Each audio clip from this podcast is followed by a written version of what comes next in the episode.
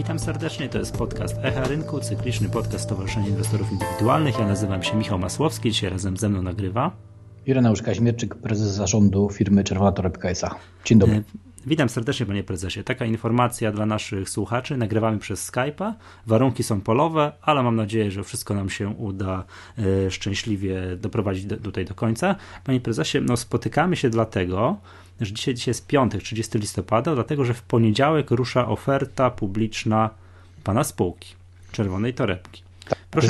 Zapisy są od poniedziałku, tak. Tak, zgadza się.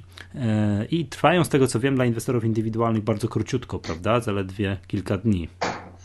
Mm, zapisy są od, y, dla y, instytucji, dla y, inwestorów publicznych, zapisy dla transzy detalicznej trwają od 3 do 6 grudnia. No, super krótko. Mam nadzieję, że podcast uda nam się opublikować w poniedziałek, więc wszyscy inwestorzy będą mogli Pana wysłuchać. Proszę powiedzieć mi taką rzecz.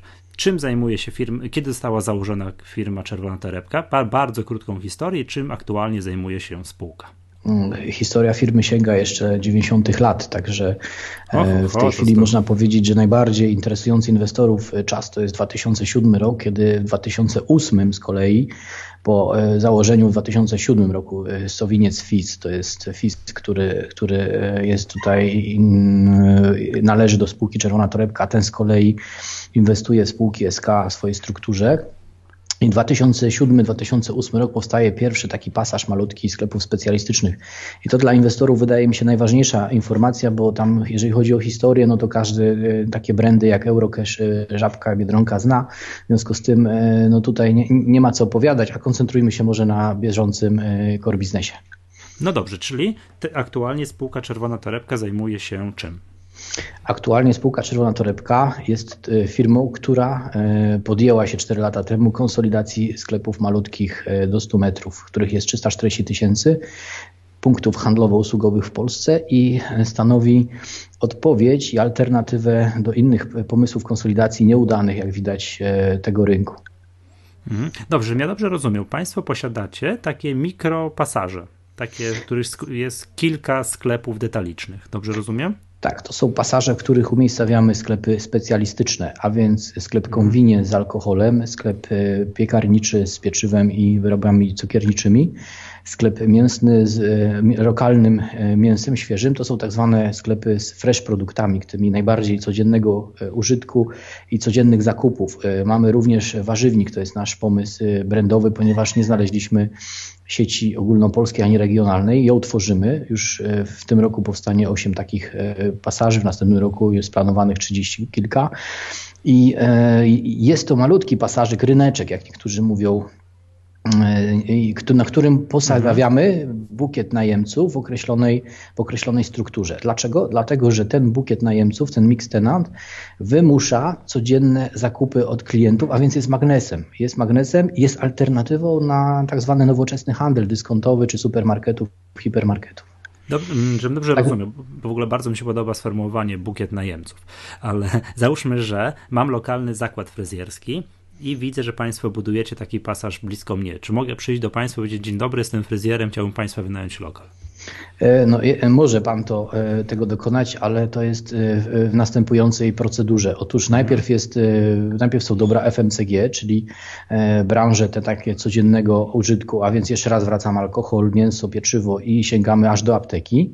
Po czym, jeżeli pasaż może jeszcze przyjąć innych najemców, a jego konstrukcja i elastyczność pozwala na to, bo możemy budować na działkach od 1500 i wyżej, na przykład w Warszawie mamy 31 takich kostek, gdzie spokojnie e, można e, posadowić zakład fryzjerski. Ale żeby e, ktoś, kto do nas przychodzi, chciał z nami współpracować, na pewno to, to miło, musi co najmniej na rynku być 5 lat. Dlaczego? Dlatego, że taki przedsiębiorca przeżył upadki i wzloty cykliczne, choćby na które właśnie tą, tą grupą malutkich placówek targały, a więc przetrwał, potrafi sobie poradzić na tym rynku i jest zapewnieniem jakości e, usług e, w takim, w takim pasażu. Ja tylko powiem, że odwiedzalność to jest co najmniej sześciu klientów na jedno krzesło fryzjer, u fryzjera powinno być. W związku z tym tego typu parametry, know-how i to, to, to, jest nam znane, wiadome i tego typu staramy się trzymać, tego typu kryteria staramy się preferować, trzymać. A, że,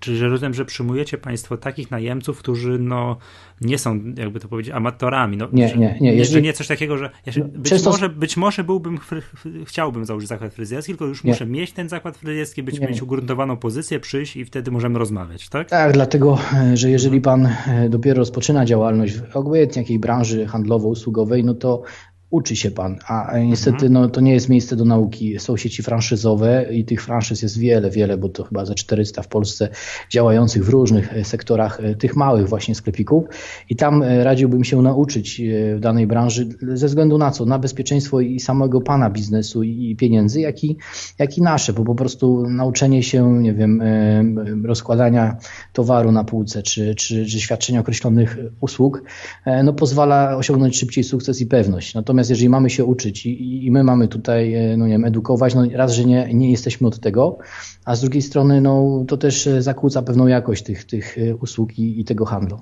Rozumiem. Ile mniej więcej sklepów jest na Państwa taki jeden taki pasaż handlowy? Ile się punktów w, handlowych mieści? W modelu 2009 roku zakładaliśmy 11, w tej chwili wykonujemy 12, a więc mamy te podstawowe branże.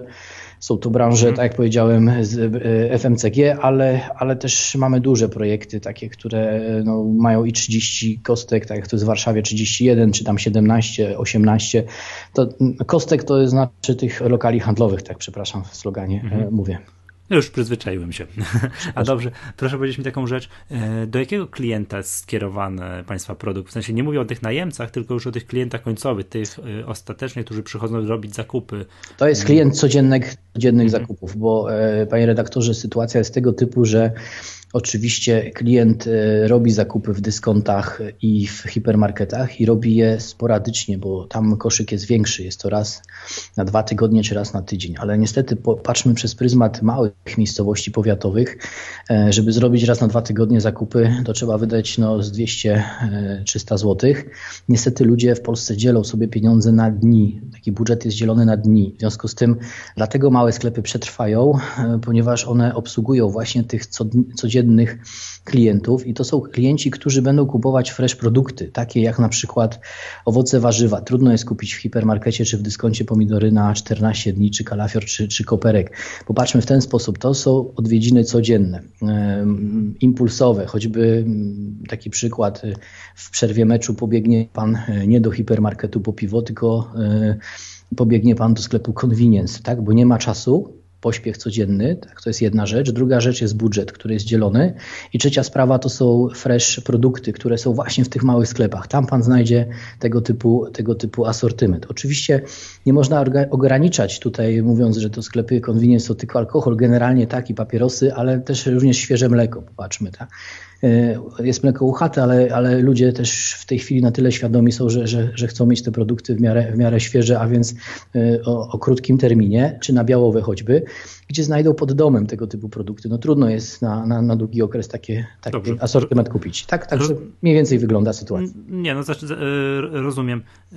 To mam takie pytanie, jakbyśmy sprawdzili ten biznes do skali mikro, załóżmy, że macie Państwo jeden taki pasaż, ile kosztuje postawienie takiego pasażu i ile, po jakim czasie mniej więcej mm, to się zwraca, nie wiem, tam z umów z najemcami? E, ryzyko e, jest rozproszone. Otóż na punkcie Capax całkowity wynosi 2,5 miliona złotych, a więc jest niewielki. E, w przeciwieństwie do dużych galerii czy do, do jakichś takich wiem, innych, innych budowli, powiedzmy handlowych, komercyjnych obiektów, jest to niewielkie, ale rozproszone na terenie całego kraju. Jaka jest zaleta? Zaleta jest taka, że mamy rozproszenie ryzyka, a więc różne lokalizacje, które w swojej masie dają, dają, dają potężną powierzchnię.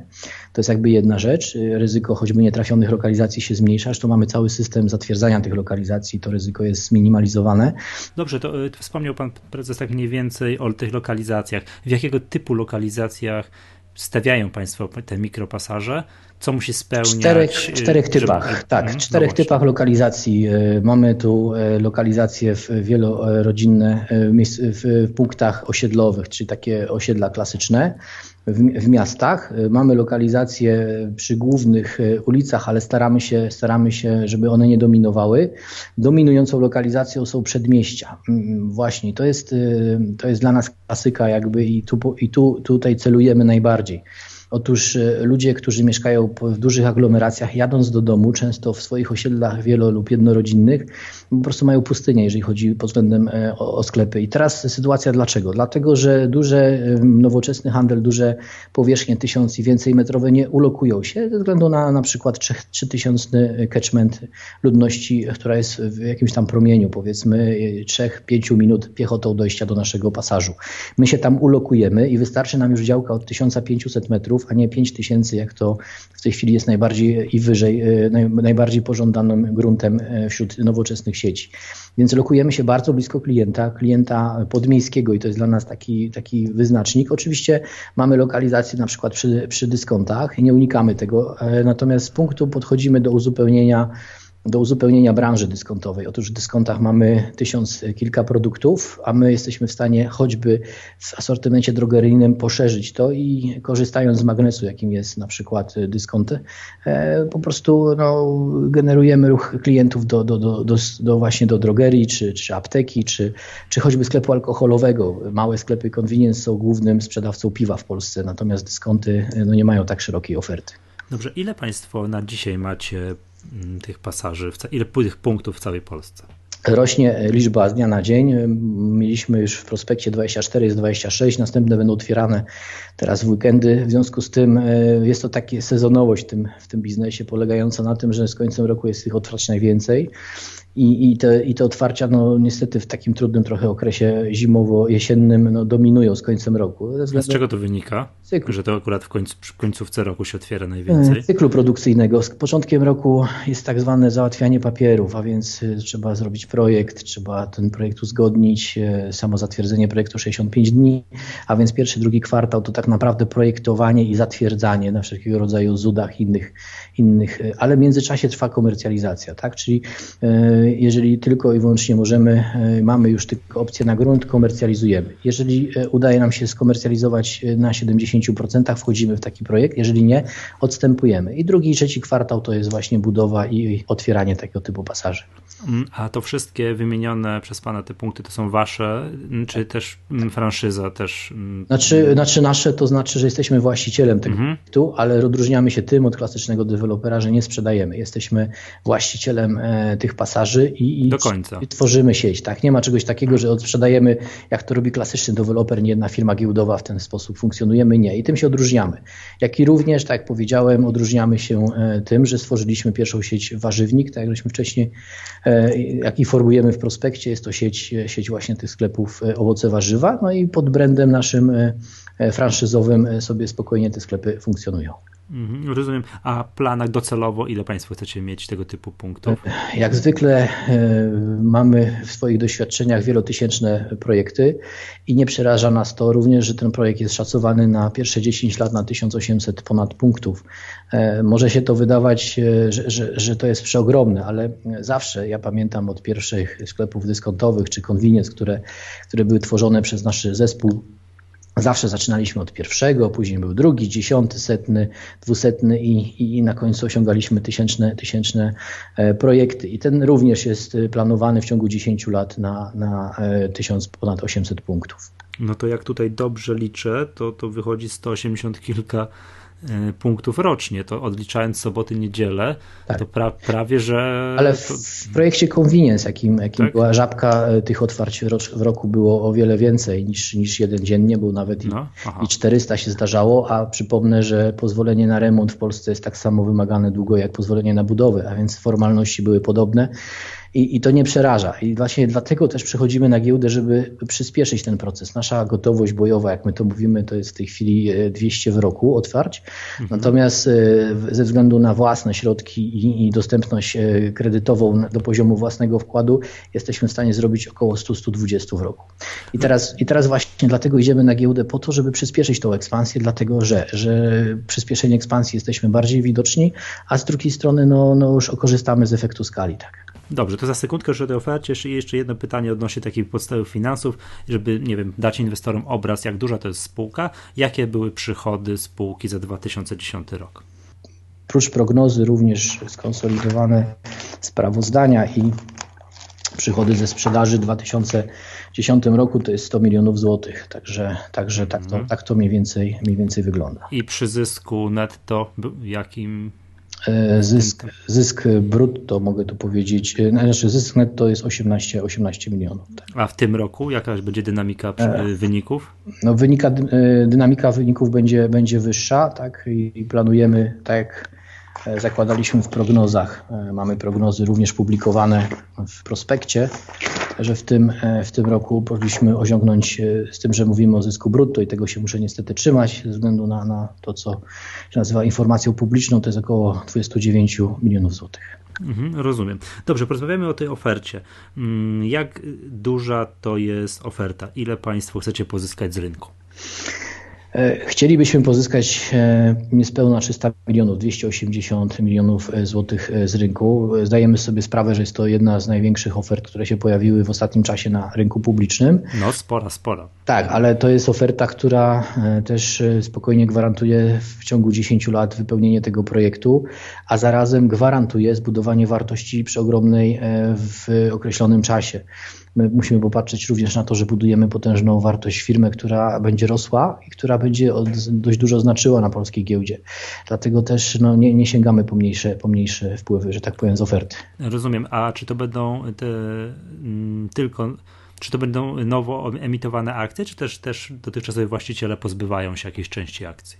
Nie, e, dotychczas, e, dotychczasowi e, właściciele mają lock-up wręcz, jeżeli chodzi o, o, swoje akcje, natomiast jest to nowa emisja nowych akcji, 16 milionów akcji serii D.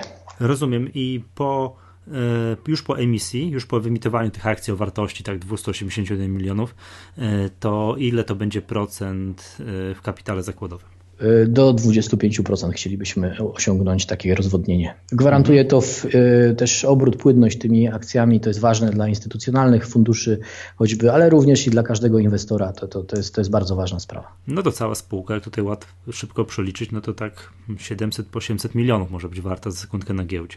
No jest to duży, duży organizm, duży, duży projekt, duży. duży, ale też duża wartość. Popatrzmy sobie, że my mamy już ustabilizowany koncept od czterech lat, mamy koszty uh, które pozwalają nam produkować, bo ja bym w takich kategoriach, panie redaktorze, postrzegał to. My produkujemy co, co roku ileś lokalizacji, jesteśmy po prostu fabryką takich lokalizacji. Jeden chyba z raportów tak został nazwany, zresztą analitycznych. I e, kwestia jest tylko e, dostarczenia paliwa do tej produkcji. Czym szybciej i więcej dostarczymy, a mamy możliwości, no to tym szybciej wyprodukujemy i zbudujemy wartość. Także e, w, w samym 2013 roku, jakby każdy z inwestorów może sobie policzyć, ile ta spółka będzie warta na koniec 2013 roku wykonując 125 lokalizacji. Dobrze, a proszę powiedzieć mi jeszcze taką rzecz z tej emisji, ile procent y, będzie w transzy inwestorów indywidualnych? E, w transzy inwestorów indywidualnych e, około 10, około 10%, tak? Byśmy chcieli mniej więcej 10% tutaj, tutaj przeznaczyć na tą, na tą transzę. Czy około tam 28-29 milionów złotych z tego co E, z tego co widzę. Tak, jak, całość, tak. Mhm. Jak, jak dużego zainteresowania inwestorów indywidualnych spodziewa się Pan?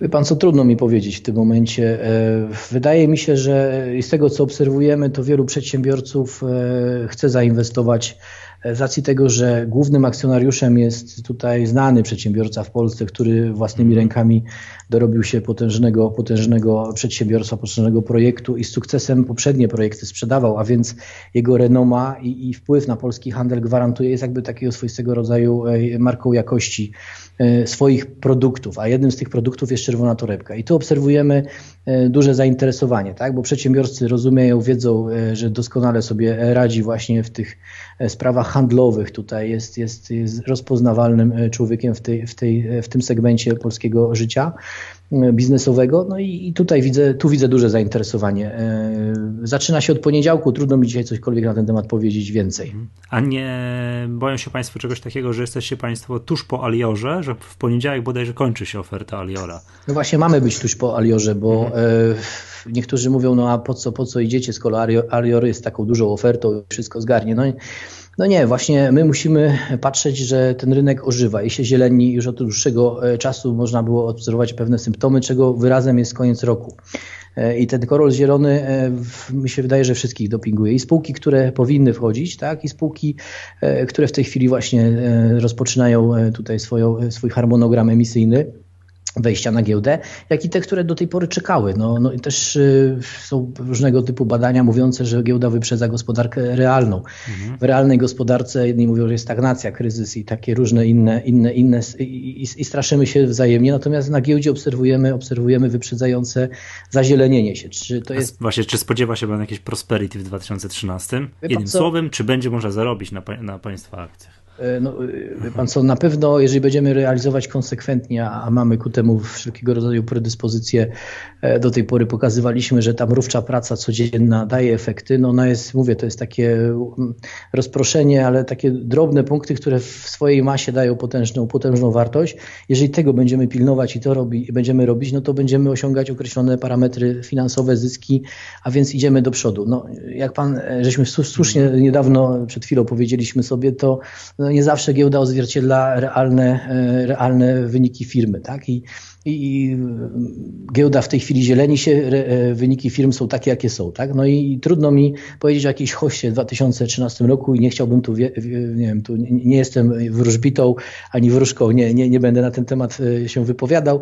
Na pewno co do firmy, którą zarządzam, e, gwarantuję spokojny, stały i stabilny przyrost pasaży, co buduje wartość, a za samym sobą idzie, idzie to do przodu. Nie?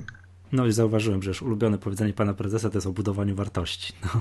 Tak. Mm, tak. Dobrze, ja bardzo pięknie dziękuję. Ja liczę na rozmowę, jak już państwo troszeczkę pobędą na giełdzie. W szczególności chciałbym usłyszeć wyrażenia pana prezesa ze współpracy z inwestorami indywidualnymi. Którzy... Dobrze. To, postaram, to... postaram się również tutaj y, raz, że wypełniać y, obowiązki informacyjne, co jest tak troszeczkę takim mhm. sloganem tutaj, ale to, y, to, nie, to nie o to chodzi, ale jeżeli jest taka potrzeba, myślę, że, że kontakty z indywidualnymi e, inwestorami e, będą jak najbardziej wskazane i nie będę uciekał od tego i to, e, i to mogę panu obiecać oczywiście. O, to trzymam za, za słowo, mam to, mam to na taśmie, mam nagrane. no, proszę bardzo. bardzo. Będę się tego dbało. Dobrze, bardzo pięknie panu dziękuję. To ma, tak jak, bardzo. też mam nadzieję, że uda nam się spotkać w przyszłości. To był podcast Echa Rynku. Ja nazywam się Michał Masłowski, dzisiaj razem ze mną nagrywał Ireneusz Kaźmierczyk. Do usłyszenia następnym razem. Do usłyszenia. Dziękuję bardzo.